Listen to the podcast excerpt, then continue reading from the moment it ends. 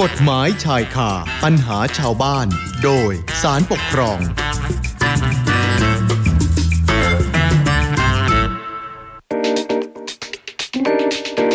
เอาละค่ะช่วงนี้เข้าสู่ช่วงเวลากฎหมายชายคาปัญหาชาวบ้าน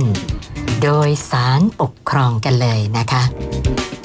คุณผู้ฟังคะช่วงนี้เพิ่งจะเปิดภาคเรียนกันได้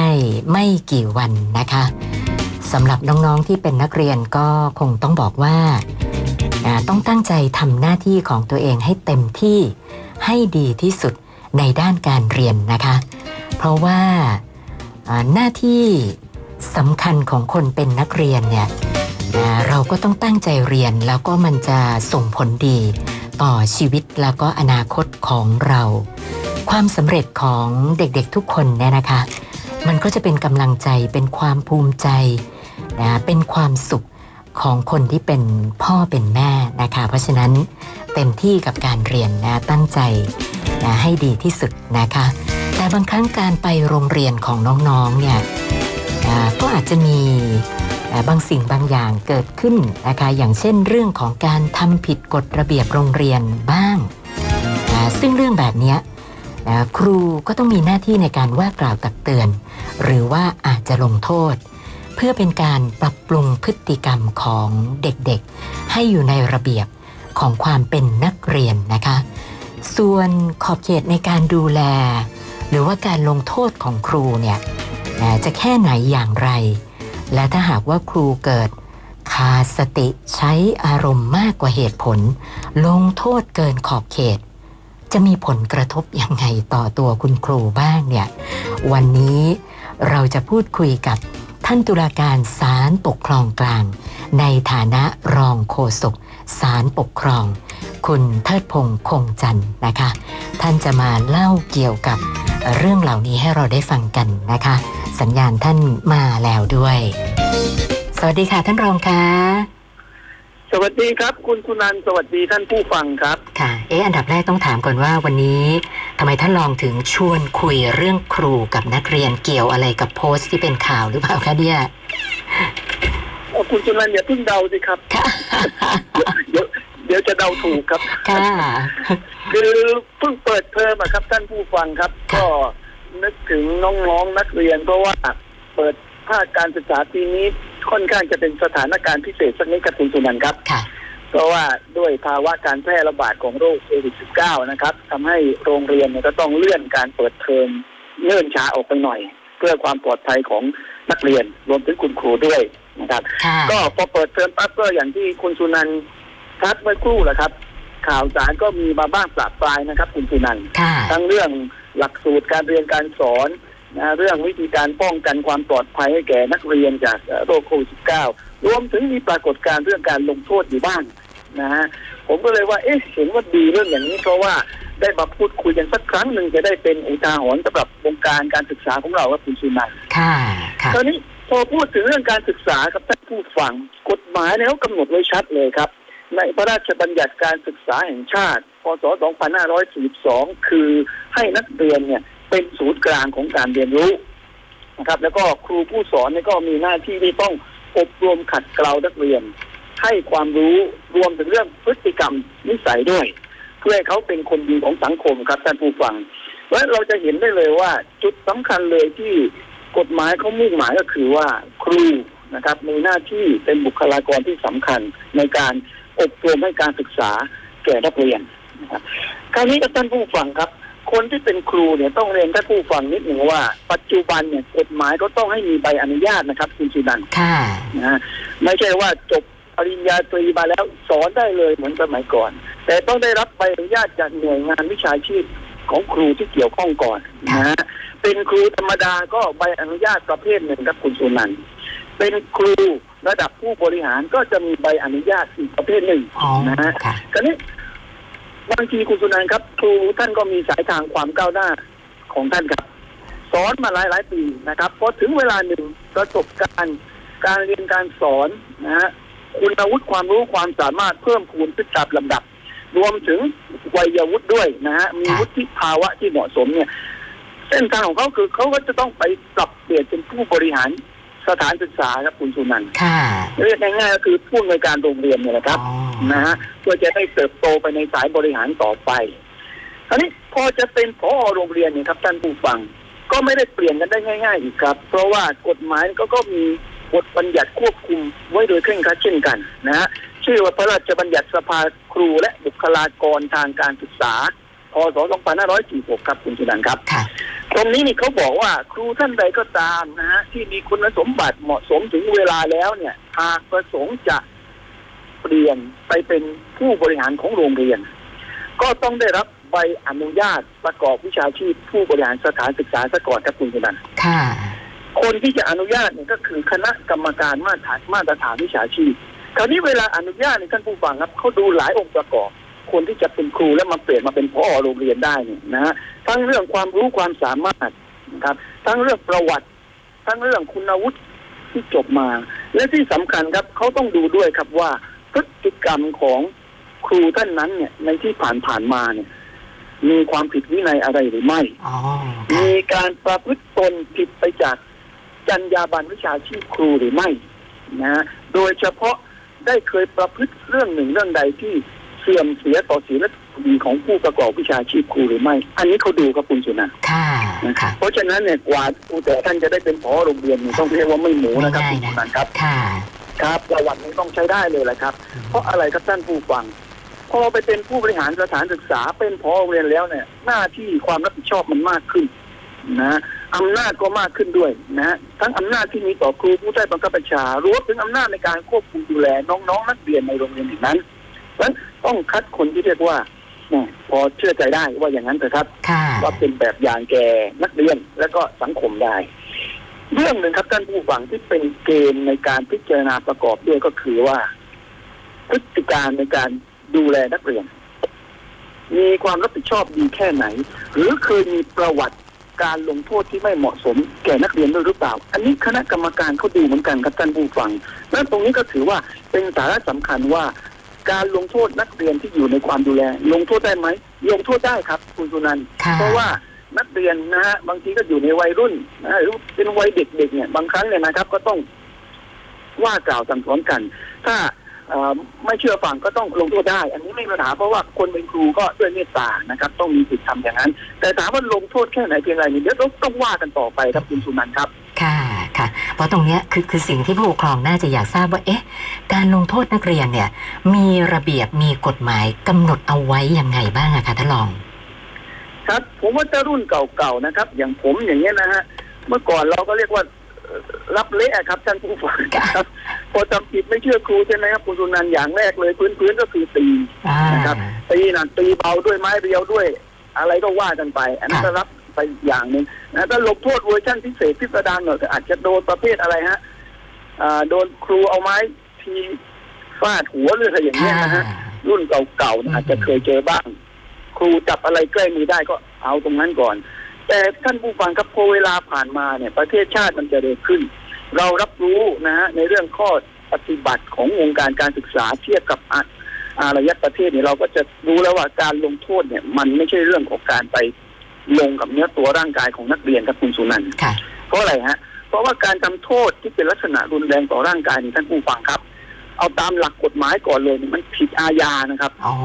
ครับเพราะว่าบุคคลเนี่ยทำต่อเนื้อตัวร่างกายของบุคคลด้วยกันนี่ไม่ได้ครับท่านผู้ฟังครับ อันนี้กฎหมายบ้านเมืองเขาเขียนไว้ชัดนะฮะถ้าทำผิดต่อร่างกายหนักหน่อยก็โทษหนักนะฮะถ้าเบาหน่อยก็โทษเบาก็ว่ากันไป อันนั้นคือความผิดอาญาเขาคลุมไว้เลย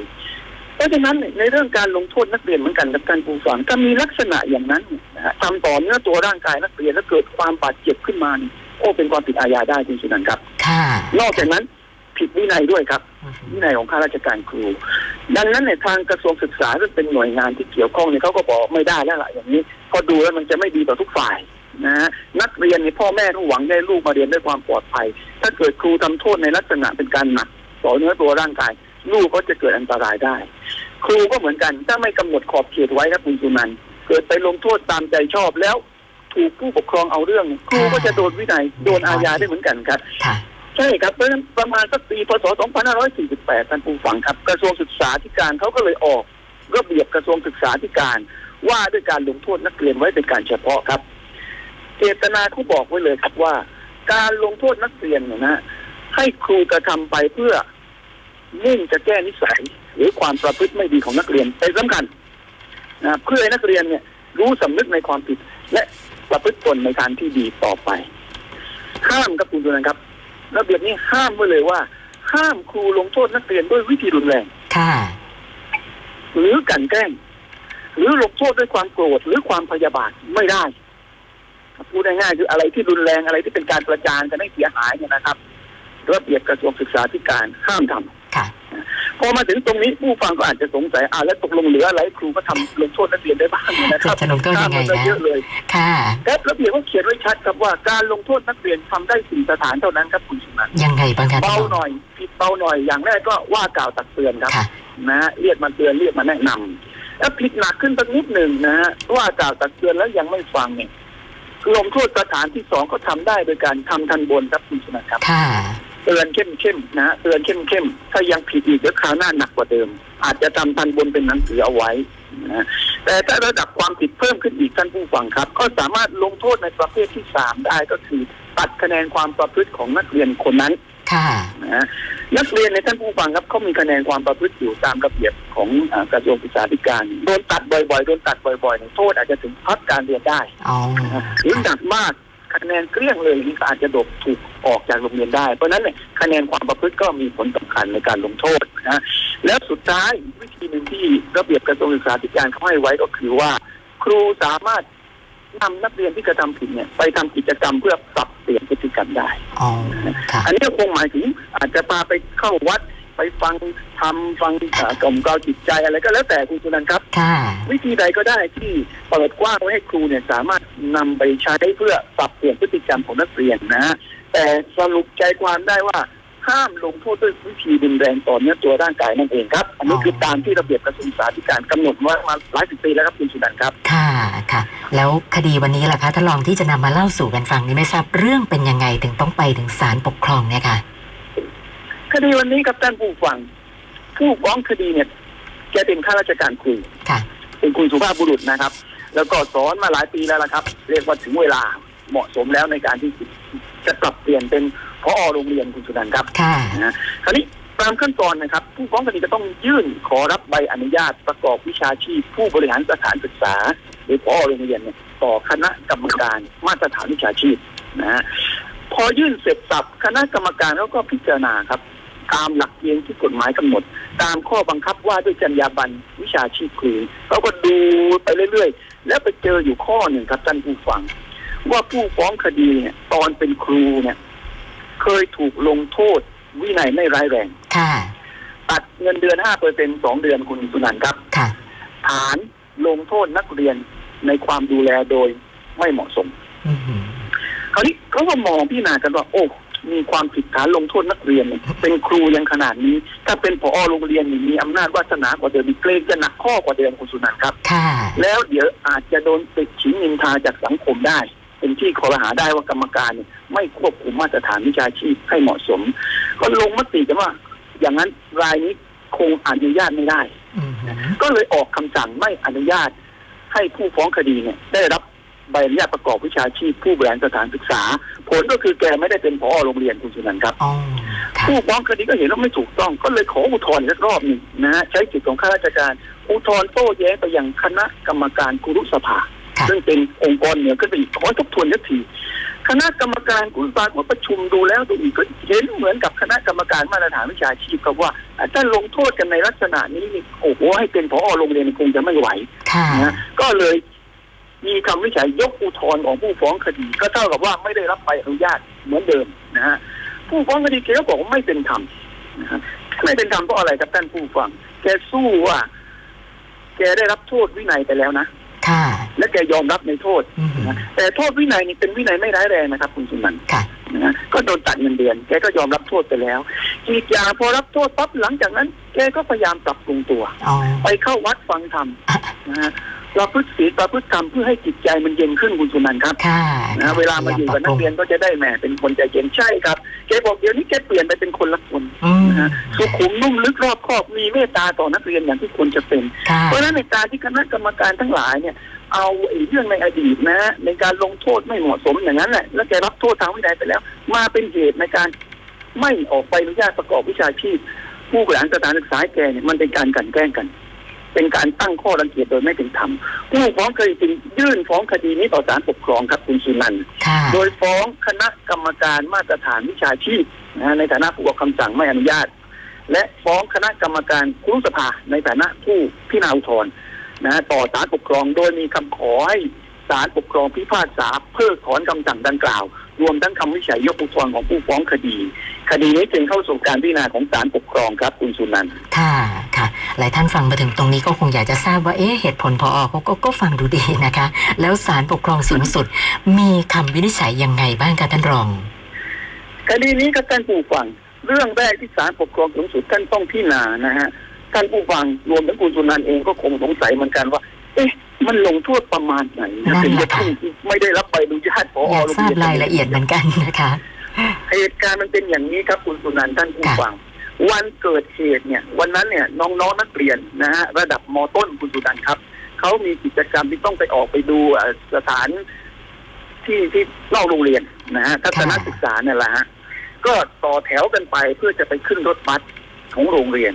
อันนี้ผู้ฟ้องคดีเนี่ยได้รับมอบหมายให้ควบคุมนักเรียนที่จะเอ่อเดินทางไปเนี่ยนะครับแกก็ยืนดูการเดินต่อแถวของนักเรียนคุณสุนันท์ครับค่ะอันนี้ ผู้ฟ้องคดีคงเห็นว่านักเรียนเดินแบบไม่เป็นระเบียบเรียบร้อย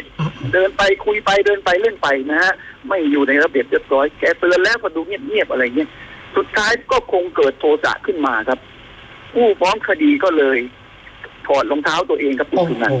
นะฮะก็รองเท้าคุณผู้ชายแหละครับนะครับ แล้วก็มีส้นหนาๆคุณสุนันท์พอนึกภาพบอกอ่านะครับรองเท้าแค่ชูผู้หนาชายจะประมาณนิ้วครึ่งนะครับอืมหนานิ้วครึ่งนะครับค่ะแกก็ถอดรองเท้าแกเข้ามาแล้วแกก็แล้วเคลื่อนเข้าไปตรง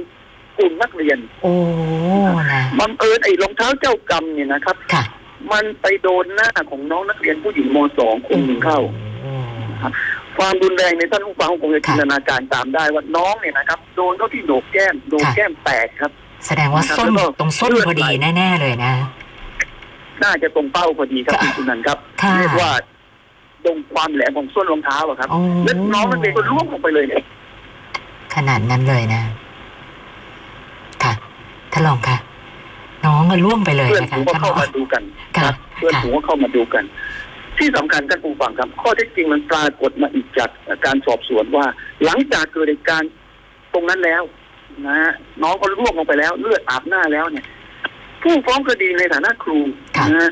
ก็ไปเลยครับคุณสุนันท์เอ้ายังไม่มาไม่ดูได้อีกเดิเหรนอเข้าคะไปดูเด็กนักเรียน ไม่ได้ดูครับโอ้อย่างนั้นเลยคราวนี้ท่านผู้ฟังทั้งหลายอาจจะคิดว่าเอ๊ะเขาไม่เสียดายรองเท้าเหรือจะแต่ผมเข้าใจว่าคงให้ใครเอารองเท้ามาคืนแกใช่ครับผมให้ใครเอารองเท้ามาคืนแกก็ก็ไปเลยคุณสุนันท์ครับ ไม่ได้เข้าดูนักเรียนที่กำลังโอ้บาดเจ็บอยู่ตรงนั้นนะก็ได้จริงยุติอย่างนี้แหละครับค่ะเพราะฉะนั้นพอเป็นอย่างนี้ปั๊บศาลปกครองสูงสุดท่านก็เห็นว่า การที่คณะกรรมการมาตรฐานวิชาชีพซึ่งเป็นผู้ถูกฟ้องคดีเห็นว่า ผู้ฟ้องคดีในฐานะเป็นครูเนี่ยลงโทษนักเรียนด้วยวิธีการเคลื่องรองเท้า ใส่นักเรียนอย่างนั้นเนี่ยนะฮะรวมทั้งไม่ดูดำดูดีต่างหากนะแล้วก็เดินออกไปเลยเนี่ย ตรงนี้ศาลปกครองสูงสุดเห็นว่า ผู้ฟ้องคดีเนี่ย ปฏิบัติหน้าที่ไม่เป็นไปตามจริยธรรมวิชาชีพครูครับคุณสุนันท์ค่ะเพราะข้อหนึ่งก็คือว่าเขาเขียนไว้แล้วต้องปฏิบัติต่อสิทธิ์ด้วยเมตตาและที่สำคัญข้อบังคับก็เขียนไว้ชัดด้วยว่า ห้ามลงโทษในกรณีที่ไม่เหมาะสมหรือรุนแรง เพราะฉะนั้นเนี่ยศาลปกครองสูงสุดเห็นว่า เมื่อกระทำในลักษณะนี้เนี่ย เป็นการผิดจรรยาบรรณจริยธรรมวิชาชีพครูอย่างชัดเจนค่ะนะเป็นการทำตัวที่ไม่เหมาะสม และเป็นที่ติดฉินหน้ารังเกียจของสังคมครับ ดังนั้นเนี่ยการที่คณะกรรมการมาตรฐานวิชาชีพเห็นว่าพฤติกรรมการลงโทษไม่เหมาะสมดังกล่าว ของผู้ฟ้องคดีเนี่ย ถือว่า เสื่อมเสียต่อศีลธรรมอันดีของผู้ประกอบวิชาชีพครู แล้วไม่ออกคำสั่งเอ่อเอ้ยแล้วออกคำสั่งไม่อนุญาตให้ได้รับใบอนุญาตประกอบวิชาชีพ ผู้บริหารสถานศึกษานะครับ รวมทั้งคณะกรรมการครุสภา มีคำวินิจฉัยยกอุทธรณ์ของผู้ฟ้องคดีเนี่ยคำสั่งและคำวินิจฉัยอุทธรณ์ดังกล่าว จึงถือว่าชอบด้วยกฎหมายแล้วครับ คุณสุนันท์ค่ะคดีนี้ศาลปกครองจึงสูงสุดจึงมีคำพิพากษายกฟ้องเป็นคดีหมายเลขแดงที่ ปอ่าง 820ทับ2562 ครับ ค่ะค่ะ แล้วก็เรื่องของครูกับนักเรียนเนี่ยก็ยังคงมีให้เราได้ติดตามเป็นระยะระยะ ครูหลายท่านอาจจะจะนึกไม่ถึงนะคะว่าบางทีผลมันจะจะมาถึงอนาคตได้ขนาดนี้นะคะท่านลองอยากจะฝากอะไรปิดท้ายสำหรับคดีที่นำมาเล่าในวันนี้บ้างค่ะคดีวันนี้ท่านผู้ฟังครับศาลปกครองสูงสุดท่านวางหลักกฎหมายไว้โดยเฉพาะเลยเกี่ยวกับเรื่อง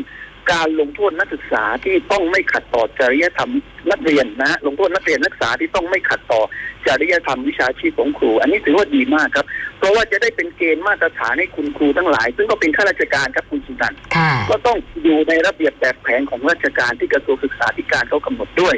นะเพราะฉะนั้นเนี่ยนักเรียนนะครับเอ่อทำผิดเนี่ยครูก็มีหน้าที่ต้อง ตรวจสอบแก้ไข และลงโทษที่เหมาะสมนะฮะอย่างที่เราเห็นข่าวที่คุณสุนันบอกเมื่อครู่นะฮะมีระเบียบกระทรวงศึกษาว่าโดยการไว้ทรงผมนักเรียนอะไรพวกเนี้ยครับเพราะฉะนั้นเนี่ยครูก็มีหน้าที่ต้องตรวจสอบว่า ไว้ทรงผมถูกต้องไหมขัดต่อระเบียบหรือไม่ แต่ถ้านักเรียนเขาผิดก็ต้องแก้ไขลงโทษที่เหมาะสมนะฮะจะไปทำในลักษณะการประจานเขาหรือทำต่อเนื้อตัวร่างกายเท่าผมเขาโดยไม่ถูกต้องเนี่ยอันนี้ก็น่าเป็นห่วงเหมือนกันนะครับ เพราะฉะนั้นเนี่ยก็ อยากให้คุณครูท่านระมัดระวังนิดหนึ่งนะครับ ด้วยความเป็นห่วงเพราะว่าถ้าเกิดผู้ปกครองเขาไม่ยอมขึ้นมาเนี่ยมันจะเป็นเรื่องผิดวินัยและอาญาแล้วก็จะนำมาสู่ความเสื่อมเสียของตัวท่านเองแล้วก็สถาบันโรงเรียนที่สังกัดได้ครับคุณชิมันครับค่ะค่ะท่านรองคะขออนุญาตถามเป็นความคิดเห็นสักนิดหนึ่งนะคะว่าแล้วแล้วความขัดแย้งระหว่างครูกับนักเรียนรายล่าสุดที่โพสต์บอกว่า ถ้ารับไม่ได้กับการก้อนผมเนี่ยก็ให้ไปตายซะ แบบนี้นี่ อนาคตอาจจะส่งผลถึงเรื่องของตำแหน่งถ้าจะเป็นผู้บริหารนี่มีโอกาสเป็นไปได้ไหมคะท่านรอง ก็ในลักษณะนี้ครับคุณผู้ฟังท่านเอ่อคุณสุนันท์ก็อย่างที่บอกครับ ระเบียบกระทรวงศึกษาธิการเขากำหนดแบบแผน ในการลงโทษของครูไว้ที่เรากล่าวข้างต้นนะนะครับค่ะเพราะฉะนั้นเนี่ยอ่าการกระทำใดก็ดีไม่ว่าด้วยเอ่อลงเอ่อร่างกายวาจาหรืออะไรเนี่ยก็ต้องอยู่ในแบบแผนที่เหมาะสม แต่การนี้อย่าง ข่าวที่ออกมาอย่างที่คุณสุนันท์ยกตัวอย่างเมื่อกี้เนี่ยนะครับไอ้ผมก็ในฐานะศาลนะครับค่ะก็ต้องให้ความเป็นธรรมแก่ทุกฝ่ายด้วยก็ต้องไปดูว่าคำพูดหรือคำจาลักษณะนั้นเนี่ย เป็นการเอ่อประนามหยามหมิ่นนักเรียน หรือเป็นการกล่าวหยอกเล่นนะครับค่ะอันนี้ก็จะต่างกันอีกนะครับอือฮึถ้าประนามย้ำหมิ่นก็เป็นวินัยเรื่องหนึ่งแต่ถ้าเป็นการหยอกเล่นเนี่ยเหมาะสมไม่เหมาะสมนี่ก็ต้องมาดูอีกทีหนึ่งนะครับ เพราะฉะนั้นเนี่ยค่ะตรงนี้ก็ต้องดูพิจารณาประกอบ แต่ถ้ามันทำด้วยการประนามย้ำหมิ่นนะฮะแล้วก็เอ่อ ลงโทษด้วยความรุนแรงให้ได้อายแก่นักเรียนเนี่ยอันนี้ก็จะเข้าหลักเกณฑ์ที่เกินกว่าระเบียบกระทรวงศึกษาธิการว่าด้วยการลงโทษได้ อันนี้ก็ต้องพึงระวังครับคุณจุนันท์ครับ ค่ะ วันนี้ต้องขอบพระคุณท่านรองโฆษกสารปกครอง คุณเทิดพงษ์คงจันทร์นะคะสละเวลามาพูดคุยให้ความรู้กับพวกเรานะคะ ขอบพระคุณมากค่ะท่านรอง ขอบคุณครับคุณสุนันท์สวัสดีครับ ท่านผู้ฟัง สวัสดีค่ะ